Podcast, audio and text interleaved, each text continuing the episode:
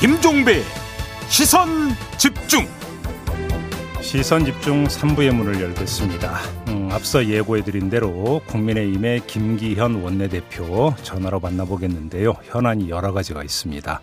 대장동 의혹이 있고요. 김건희 씨 관련 또 논란이 불거지고 있는 것도 있습니다. 여기에 추경 편성을 둘러싼 여야 논란도 다시 점화되고 있는데요. 자, 이에 대한 입장 들어보겠습니다. 나와 계시죠? 네, 김결입니다. 반갑습니다. 네, 안녕하세요, 대표님. 자, 어제 그 이재명 후보의 변호사비 대납 의혹을 제보했던 이모 씨가 숨진 것을 두고 간접살인이라고 말씀을 하셨던데 이렇게 보시는 이유가 뭘까요? 그 이재명 후보의 그 각종 비리 의혹 관련해서 그동안 그 이게 여러분들이 그 유명을 달리하셨어요. 네. 가령 이제 성남 도시개발공사 유한기 본부장 같은 분 음. 그런 분도 뭐 극단적 선택을 했었고 또 처장을 하셨던 김문기 같은 분도 극단적 선택을 하셨는데 네. 이분들은 성남 도시개발공사에서 있으면서 그냥 이재명 성남시장의 지시에 따라서 자신의 업무를 수행한 그신 사람들인데 음. 이 사람들이 자신들에게 계속 압박이 가해오니까 그리고 몸통은 놔두고 그 심부름한 자기들만 건드리니까 아마 화가 나시지 않았을까 왜 나한테 다 책임을 뒤집어 씌우는 것일까 하는 그런 음. 그 강한 압박감을 가질 것이다 고 보는 거죠. 어쨌든 그런 극단적 선택을 하게 되었는데 결국은 그 책임이 법적 책임 여부야 더 따져볼 수 있는 여지가 있겠지만 음. 적어도 정치적 도의적 책임은 이재명 후보에게 있다고 보는 거죠. 그런데 이번에 네. 거기에 더해서 음. 또한 분이 갑자기 돌아가신 상태로 시신이 발견되었는데 네. 그 과연 정확한 사인이 뭔지야 아직 제, 제로서는 정확히 알 수는 없습니다만 음. 유족들 말씀을 들어보면 그 변호사비를 대납했다 그러니까 이재명 후보와 그 부인의 변호사를 담당했던 이태형 변호사라는 분이 계신데 그분에게 다른 그 S사라고 하는 뭐 언론에 알려져 있기는 뭐 쌍방울이라고 하는 것 같은데요. 어떻든 그 S사와 관련된 돈으로 해가지고 그쪽에 무슨 전환 사채인가 한 20억 정도가 그쪽으로 넘어갔다. 이태영 변호사에게로. 그러니까 이게 결국은 돌려막기 방식의 변호사비 대납이 아니냐라는 의혹을 제기하면서 그와 관련된 전환 녹음 파일을 제출했단 말이죠. 네. 그걸 이제 그, 그, 그분이 이제 그걸 제보를 어디다 했냐면 신문단체라고 알려져 있는 깨어있는 시민연대당 뭐 깨시민이라고 한다고 하는데요. 거기다 그걸 제보를 하고 그, 그 사안을 고발했는데 그 고발 사건을 서울중앙지검이 하지도 않고 수원지검으로 보내버렸어요 대검이었어요. 네네. 지금 이재명 후보와 관련된 여러 가지 현안들을 서울중앙지검이 기본적으로 다 하고 있는데 요 사건만 똑 떼내가지고 수원지검으로 내려 보내버렸고 음. 수원지검의 검사장은 신성식이라고 하는 분인데 윤석열 그 당시 검찰총장을 뭐 쫓아내는데 앞장섰던 사람이고 알겠습니다. 그러니까 친정권 인사 이런 분들에게 맡겨놓고 사건이 수사가 지지부진하니 본인은 굉장히 심리적 압박을 받았을 것이다. 알겠습니다. 특히 거기다가 그 뭐 자살에 대한 강한 그런 압박감을 느꼈던 SNS 글도 올라와 있지 않습니까? 그 대표님 한번 네. 좀 제가 이렇게 질문을 드려볼게요. 지금 조금 전에 대표님도 말씀하시는 과정에서 좀 잠깐 언급이 되긴 했지만 지금 이분의 사인도 아직 지금 나오지 않은 상황이고요. 그다음에 유서도 지금 나오지 않은 상황 아니겠습니까? 이런 상태에서는 일단 그 수사 결과 부검 결과를 좀 기다려보는 게 그 상례 아닐까요?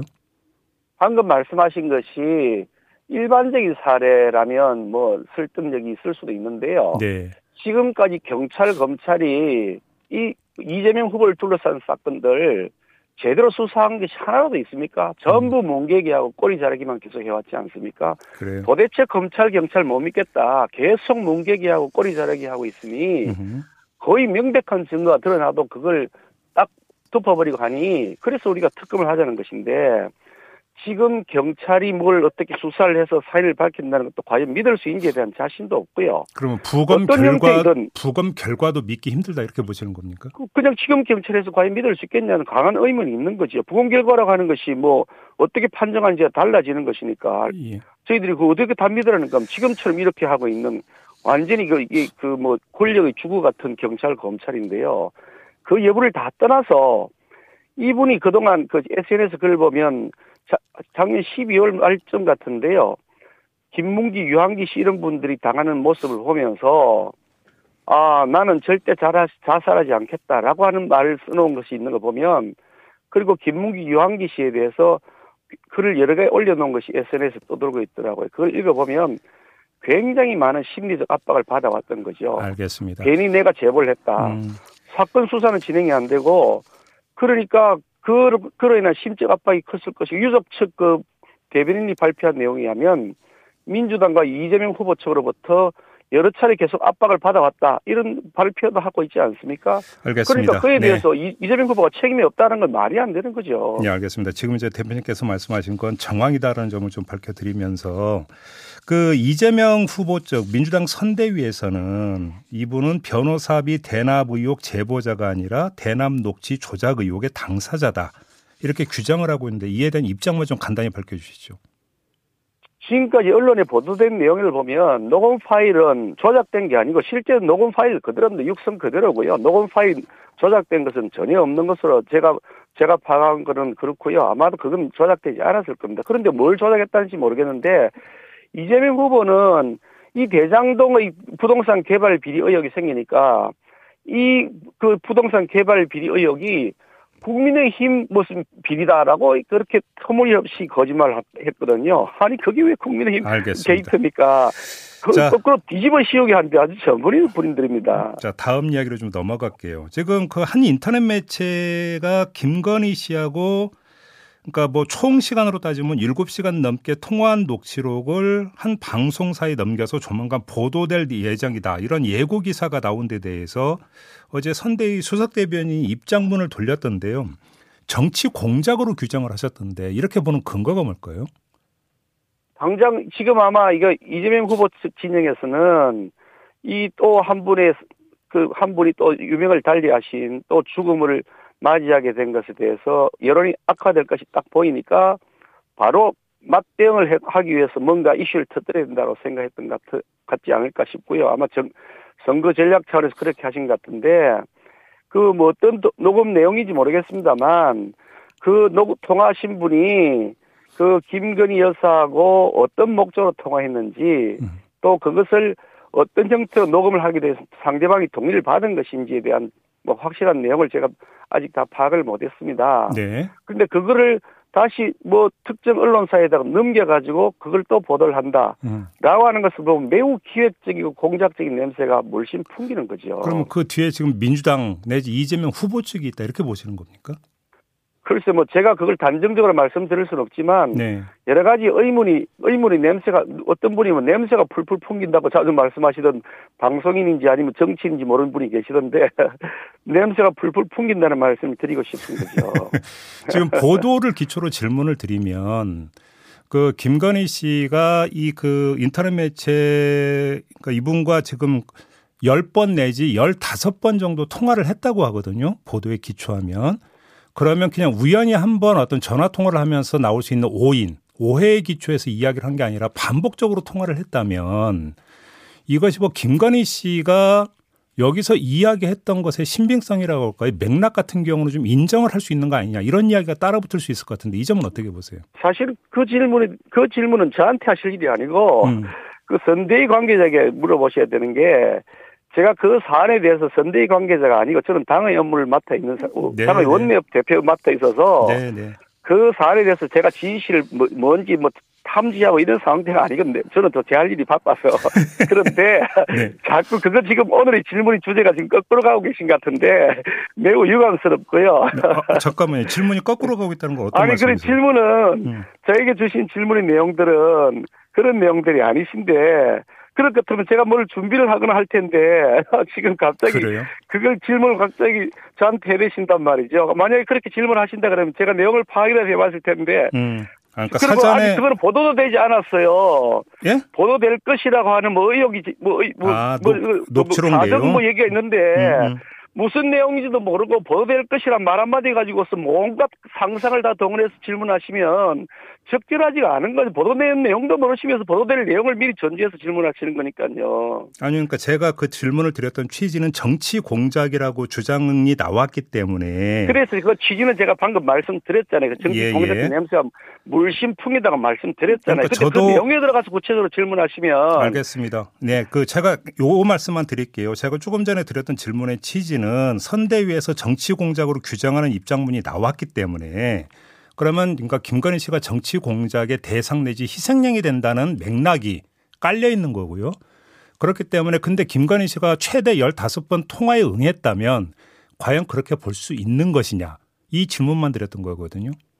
그 부분에 대해서 제가 좀 전에 음. 말씀을 드렸는데요. 네, 네. 제가 아까 말씀드린 것처럼 어저께 뭐 저는 바깥을 계속 뺑뺑 돌아서 네, 네. 그 내용을 파악하지도 하지도 못했을 뿐더러 선대위 관계자에게 물어보셔야 될 일을 제가 선대위 관계자가 원내대표인데 모든 현안을 제가 100%다 빼고 있지도. 않은 상태 사진에 그런 질문을 할 것이라고 물어보 전제하지도 않으셔놓고 불쑥 물어보셔가지고 가시면 그러면 미리 물어보실 거라 얘기했으면 내가 내용을 파악을 했겠죠. 음, 알겠습니다. 그러니까 내용 파악이 안 됐기 때문에 답변을 하실 수 없다라는 뜻으로 이해를 하면 되는 거죠, 대표님. 아니 답변을 할 수 없다는 게 아니고 질문을 하시는 분에 아까 제가 이상한 냄새가 몰신 풍이다가 말씀을 드렸잖아요. 음, 네. 그게 그게 지금 그 지금 갑자기 불, 불쑥 불거져 나온 거예요. 음. 이 지금 한 분이 유명을 달리 하시니까 네. 그러니까 정치 공작적 냄새가 물씬풍이다. 그것도 특정 언론사에다가 넘겨가지고 보도하겠다 하니까 더더욱 이상하다라는 네. 거죠. 알겠습니다. 그 정도로 가름을 하고요. 지금 민주당에서 추경 편성 이야기를 다시 꺼냈는데 이거에 대한 입장은 어떤 겁니까? 추경 편성은 민주당이 편성하는 거 아니고요. 네. 추경은 정부가 편성하는 겁니다. 음, 정부가 편성권이 갖고 있지 민주당이 편- 편성권을 갖고 있지도 않으면서 민주당이 무슨 추경을 편성합니까? 권한도 없는 당에서 무슨 편성한다고 그러면서 자꾸 허풍성 같은 얘기를 하고 있고 국민을 현혹하는지 모르겠는데 네. 권한을 가진 정부가 추경의 재원을 어떻게 쓸 것, 어, 재원을 어떻게 조달하고 어디에 쓸 것인지 그 필요성 무엇인지 명확히 밝혀서 제출하면 음, 그때 국회가 논의하는 것이지 제출도 되지도 않았고 제출될지 안 될지도 모르는 추경안을 놓고서 무슨 협상을 하자 그러고 민주당이 추경을 제출한다고 전제해서 얘기를 하는지 모르겠습니다. 아마 민주당의 제출해놓고 얘기하자고요. 민주당의 입장은 이런 것 같아요. 여야가 합의를 하면 정부를 움직일 수 있지 않느냐 이런 접근법인 것 같은데 이런 접근법은 어떻게 평가하세요? 그 물귀신 작전이죠. 아니 지금까지 민주당이 단 한 번도 야당에게 여야가 협의를 해가지고 예산 편성을 한 적이 있습니까? 음. 아니 그거 웃기지 않습니까? 자기들이 필요할 때는 마음대로 하고 음, 책임져야 할 때는 야당하고 같이 공동 책임지자고 물귀신 작전 쓰는 거죠. 음, 네. 그 정리 그렇다면 음, 우리가 예산 편성 과정에서 직접 정부하고 협, 협의를 할 테니까 음, 예산 편성에 관한 협상권을 야당에게 넘기세요. 그러면 정부하고 협상을 해서 추경의 필요성, 적정성, 재원의 조달 가능 음, 그런 점들 다 고려해서 정말로 소기업 소상공인들이 가장 지금 힘들어하고 고통스러워하고 있으니 음. 그분들을 가장 유효 적절하게 충분하게 지원할 수 있는 방안을 마련해서 제시할 테니까 민주당이 그렇게 동의하시면 되잖아요. 알겠습니다. 예산 관한 협의권 우리에게 넘기세요. 정리를 하면 그 정부의 추경안이 오기 전에는 추경 논의 자체가 그 불가하다 이렇게 이해를 하면 되겠네요, 대표님. 아니 논의할 대상이 없는 논의를 어떻게 해? 법이 제출도 법안이 제출되지 않았는데 법안을 논의를 하자고 법안이 사- 제출돼야 상정을 하고 논의를 하는 거죠. 황당하지 않습니까? 아니면 신기를 갖다 놓고 논의하자는 거 이거 말이 되겠어요, 그게요. 알겠습니다. 자, 말씀 여기까지 들을게요, 대표님. 고맙습니다. 참. 네, 감사합니다. 네, 지금까지 국민의힘의 김기현 원내대표였습니다.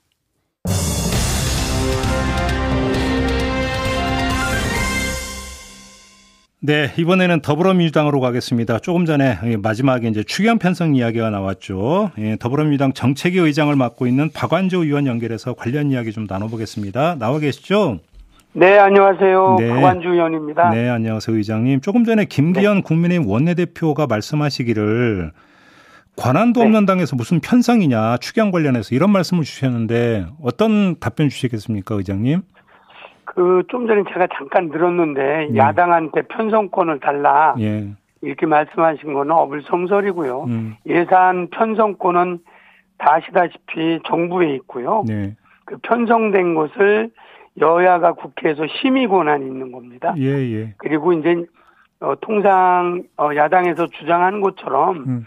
이거 뭐 제안도 안 하고 음. 할 거냐 음. 그거는 뭐 일면 맞는 말씀이에요. 어. 정부가 예산 아, 추경을 편성해서 그 과정에서 통상은 여당하고 이제 당정 협의를 해왔잖아요. 예, 예. 그래서 그런 안들을 어느 정도 음. 준비가 돼서 제출이 되면 음. 그걸 갖고 여야가 국회에서 심의를 하는 거죠. 알겠습니다. 야당 보고 그 편성권을 달라고 하는 것은 아, 알면서 아, 좀 떼쓰시는 거고요. 음.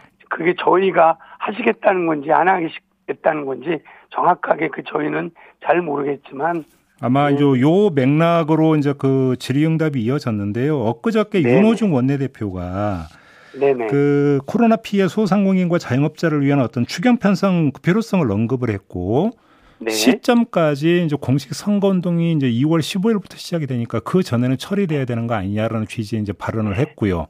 이어서 양당 원내 수석 부대표가 이제 그 만나서 이 이야기가 진행이 됐기 때문에 네. 그 연장선상에서 이제 질문이 들어갔고 이제 대답이 나왔던 건데요. 네네 자, 그러면 이거 여기 이걸 한번 좀 여쭤볼게요. 기획재정부가 네. 추경 편성 여지를 그러니까 그 밝혔다라는 보도가 있는데 좀 확인해 줄 수 있습니까? 글쎄 아직 공식적으로 추경에 편성에 하겠다라고 공식 발표는 아직 없는 걸로 알고 있고요. 지금 한 보도를 보면 네네. 여당이 50조 원을 요구했던 추경 규모를 대폭 줄여서 적자 국채 발행을 하지 않는 선에서 2월까지 추경을 한다. 이렇게 당정이 공감대를 형성했다. 이런 보도가 나왔거든요. 어, 공식적으로 정책이 하고는 통상 이 추경은 정책위하고 협의를 하는데 네네. 아, 그 규모나 방향에 대해서 공식적으로 음. 어, 방금 말씀하신 것처럼 한 부분에 대해서는 아직 협의된 바가 없고요. 어, 그래요? 다만 음, 음. 네. 다만 이제 원내대표하고 정책위에서는 어 2월 추경 안에 네. 아, 이 부분에 더 넓게 음. 대상도 넓게 두툼하게 음.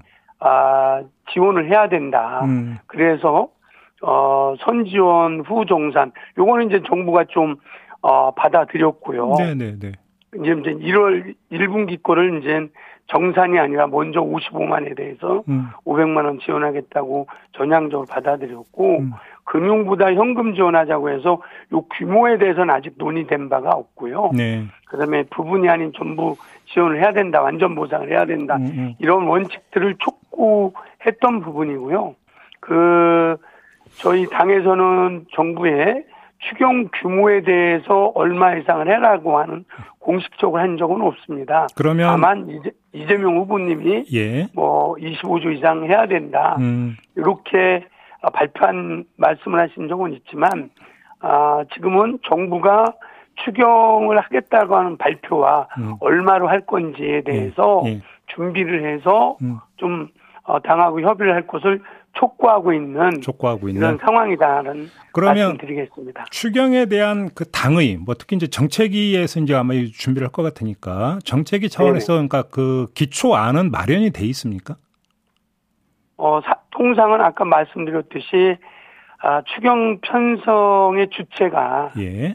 아, 정부이기 때문에 네. 요거는 정부가 아, 좀 전에 뭐 야당에서도 말씀하신 것처럼 뭐 슈퍼 추경 예산을 만들어 놓고 음, 왜또 얼마 되지 않아서 또 추경을 해야 되느냐 음, 이런 부분 그다음에 만약에 국채 발행을 한다고 한다면 예. 그런 부담 음, 이런 지적에 대해서 어, 일면 타당한데요. 음, 어, 답부터 말씀드리면, 어, 우리 그 당에서 얼마를 만들어 달라고 하는 음, 음. 안은 그런 음. 가이드라인은 제출하지는 않고요. 정부가 짜갖고 오면 예. 꼭 필요한, 음, 저, 소상공인 지원금을 두텁고 넓게 했으면 좋겠다. 네. 그 다음에 소상공인, 어, 손실 보상에 음, 대해서도 보강을 해야 되잖아요. 네네. 왜냐면 1월 달에 선집행을 했으니까. 네, 네. 또 4월에 대해서 또 이제 그런 부분을 집중적으로 소상공인을 위한 음, 그런 재정 규모를 좀 이런 방향을 얘기를 하는 거지 금액을 구체적으로 한 바는 없고요. 왜 필요하냐면요. 솔직히 말씀드리면 여야가 같이 12월에 그 올 예산 편성할 때는 솔직히 말씀드리면 이 대유행이 어, 이렇게 빠르게 이렇게 확산될 거라고 예측 못 했고요. 그 네. 당시에는 예. 여야 모두가 예. 좀이 정도면 충분하다라고 음. 하면서 손실보상과 방역 관련 예산이 좀 소극적으로 반영됐던 겁니다. 네, 네. 근데 이제 12월에 이렇게 확산되고 음. 추가 2차 되면서 소상공인 자영업자가 사실은 한계점에 인계점에 다다르게 된 상황이다. 알겠습니다. 여기 때문에 추경을 요청. 의장님 할 그러면. 정리를 하면 지금 네네. 저그 추경 편성이 필요하다는 게 당의 입장이고 원론적인 입장이고 근데 네. 지금 기획재정부 같은 경우는 그럼 추경 편성안 만들어서 국회에 제출하겠다는 명시적인 입장은 표명은 아직은 없었다 이런 말씀이신 거죠 정리하면. 그러면 네네. 기재부가 추경 편성을 여지는 있다고 파악을 하세요? 저는 그렇게 보고 있습니다. 어, 우선 그래요? 예. 예, 예. 그, 뭐, 부총리께서도 그 조기 집행을 통해서 기, 기정 예산을 갖고, 음. 어, 소상공인을 지원하는 것은 제일 원칙. 그러하지만 국회에서, 예. 어, 추경 요구에 대한 요구와 현장의 목소리들을 경청하고 지켜보겠다, 살펴보겠다는 말씀을 했기 때문에, 예. 아, 그런 부족한, 사실은, 어, 예산을 편성해놓고 또 한다는 게 좀 불편스럽긴 하지만, 음. 또 슈퍼 예산을 짜놓고 추경한다는 게 불편스럽긴 하지만, 그 부족한 부분에 대해서 12월에 우리가 편성한 것이 부족했다는 부분에 대해서는 저 재정 당국도 공감을 하고 있기 때문에 예, 예. 추경은 편성할 것이다. 어. 이렇게 보고 있습니다. 그러면 아직 당정 협의는 착수가 안 된 거고요. 네, 그렇습니다. 그래요. 그러면 당정 협의는 언제쯤 시작이 될 것 같습니까? 어, 이게 이제 2월 국회하고 연동이 될 텐데요. 그러게요. 이제, 음. 예, 아무래도, 어, 이 안들을 예. 어, 필요하다가 결심을 하고 아마 하게 되면, 어, 재정당국에서 추경의 필요성을 말씀을 하고 나름 안이 어느 정도 짜지면 예. 그러한 부분들이 짜지고 공식화하면 공식화하고 곧바로 음. 어, 당정을 하지 않을까 음. 이렇게 예측하고 다만 있고 아직 민주당에서 그래서 추경 규모가 이 정도였으면 좋겠다는 구체안을 기재부에 전달한 바는 없다 이런 말씀이신 거고요. 그렇습니다. 네. 다만 이제 이재명 후보가 언급했던 뭐 한 25조 이상 뭐 이 정도 외에는 지금 더 진척된 건 없다라는 말씀이신 거죠. 네, 그렇습니다. 그러면 그 이재명 후보가 했던 그 규모에 대해서 정책위 의정으로서는 공감하시는 겁니까? 네. 어, 현재 이제 아까 말씀드렸던 음. 삼 3대 원칙 중에 예. 충분한 보상 예. 그리고 더 사실은 손실 보상뿐만 아니라 음. 손실 보상법에 보상을 받는 업종은 아, 아, 약 95만 정도인데요. 좀, 좀 사실은 마무리해 주세요, 의장님. 네. 예, 예. 예. 아, 충분하게 더 넓- 넓고 두툼하게 하기 위해서는 음흠. 그 정도 어, 규모는 돼야 된다 이렇게 생각을 그 정도 있습니다. 규모는 돼야 된다. 네. 알겠습니다. 이렇게 마무리할게요. 고맙습니다, 의장님. 고맙습니다. 네, 지금까지 더불어민주당 정책위 의장을 맡고 있는 박완주 의원이었습니다.